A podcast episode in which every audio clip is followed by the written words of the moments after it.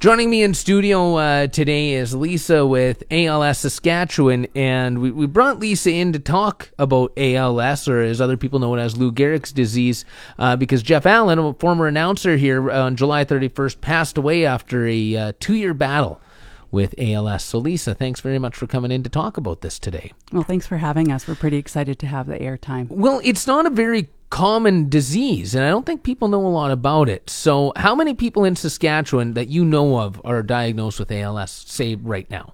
Statistically, we should have 200 to 300 people based on statistics. We only have anywhere between 70 and 100 patients registered. And that's because the gap in our medical system, in the diagnosis process, and geographical location as well. So anything above Prince Albert, they never get diagnosed with ALS they'll eventually just die in, in their home um, oh. because they don't have that access to care. Oh, okay. Uh, or proper medical teams. Right.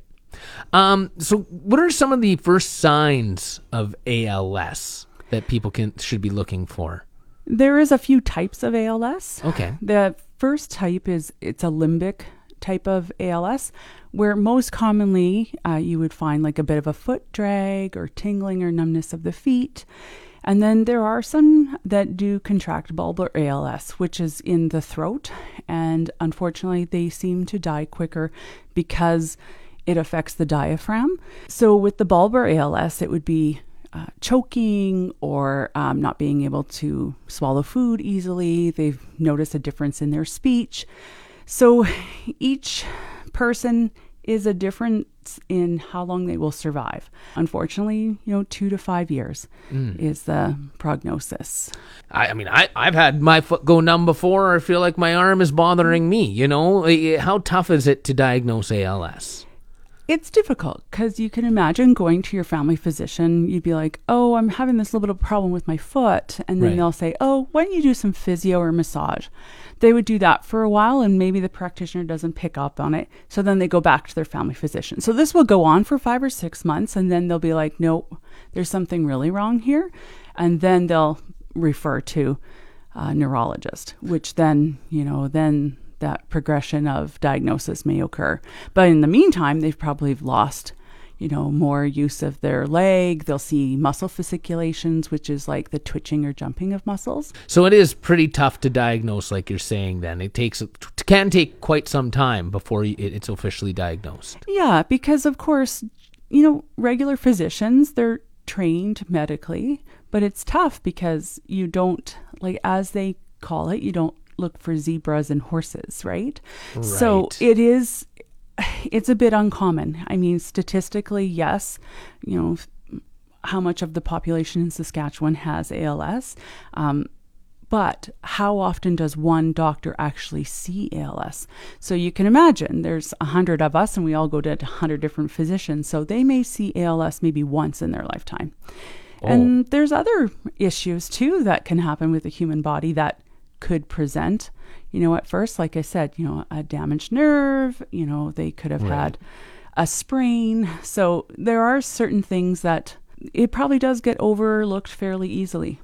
Uh, so, if anyone, uh, people listening right now, want more information on ALS, what are some of the websites that you could uh, pass on to them? Definitely visit the ALS Saskatchewan website. There's links to um, what we provide, and in Saskatchewan, we provide equipment which sounds kind of crazy because you think we are looked after, but we, we provide everything from lifts to wheelchairs to um, eye gaze devices, um, iPads, so that they make technology and communication easier.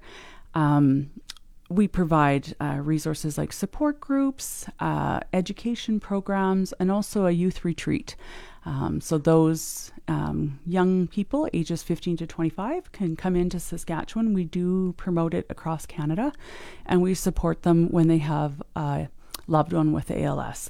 And we provide them with grief counseling, um, self esteem uh, care, um, and also their compassionate care for their loved ones if you go onto our website, it has all of those links on there. Also, it has links to there is a patient guide for ALS. We also have other support uh, across the country that if perhaps that you're traveling, we can help you with that. We have other supports that are available online, such as the clinical trials. So if you are diagnosed with ALS, our ALS clinic here in Saskatchewan is very good about seeing if you fit the trial and making that accommodation. So there is some hope um, because in the last few years since the Ice Bucket Challenge, our research dollars have grown a ton. Thanks. So that made a huge difference, hey? huge difference. Oh, that's great. So, like for example, we do pre- peer-reviewed research. Before the Ice Bucket Challenge, you know, it would be able to fund two or three projects.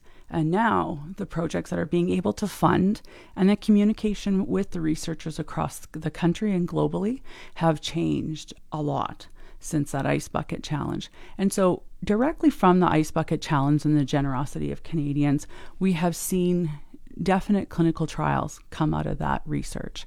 So, we are asking the general public, it costs a lot to, for a family to have ALS. Unfortunately, if you're in an age demographic anywhere between 40 and 60, it could possibly bankrupt your family Right. because you're unable to work, you need equipment. It is very hard on your family. You have to have someone to look after your loved one. So we try and help you in any which way we can. In Saskatchewan, we get no money from the government. Hmm. We are all funded by either donation or by some sort of fundraising. So, but we are very grateful um, to the generosity of Saskatchewan. We're able to provide that care. We have a client services coordinator in Saskatchewan, so she accommodates you with equipment, helps provides support to the family, and then also helps you through the steps of ALS. So, just to ensure that you're prepared um, so that you can lead a quality of life. What is the average age before someone would be diagnosed with ALS? Can it affect teenagers or is it typically someone in their 40s? It could affect young people. Most typically, it's 45 to 70. Um, we have seen some younger people. In fact, there is a family where, uh, unfortunately, it has hit their family. They have familial uh, ALS, which is very rare. Unfortunately, there is two sisters, and they are under the age of 40 battling ALS Is it a genetic disease? Not per se a, gen- a genetic disease. That's why the familial uh, branch is so small. Okay. Um, but of course, they're researching every day to figure out why that, you know, when it does hit a family, you know, eight or 10 of them will be affected. Wow. So you were talking about clinical trials. Have you seen some success with clinical trial trials that have happened? Yes, there's one younger lady who has been going to Montreal for a clinical trial. Um, she has seen great success with it. It's been extremely hard during COVID because to travel when Right. you are not well, also the travel expense. So at um, the society level here, uh, that's what we are trying to help patients is ensure that they can get the clinical trials that they um, can get into. And so we are working hard in order to ensure that they can gain access to that. Well, Lisa, thanks so much for taking time out of your uh, your day to come in and shed a little bit of light on ALS and, and like we said, Lou Gehrig's disease. What are some ways that people could support if they wanted to right now? You can go onto our website. There's a donate now button. Okay. Um, there's also you can give on a monthly basis. Uh, we do have walks every June, so it would be nice to see a team out from Harvard Broadcasting. um, we uh, you can show us support by volunteering as well. So there is now that there's non-COVID, we do have some events out, and it would be nice to have some extra volunteers and hands on the on the deck, as they call it.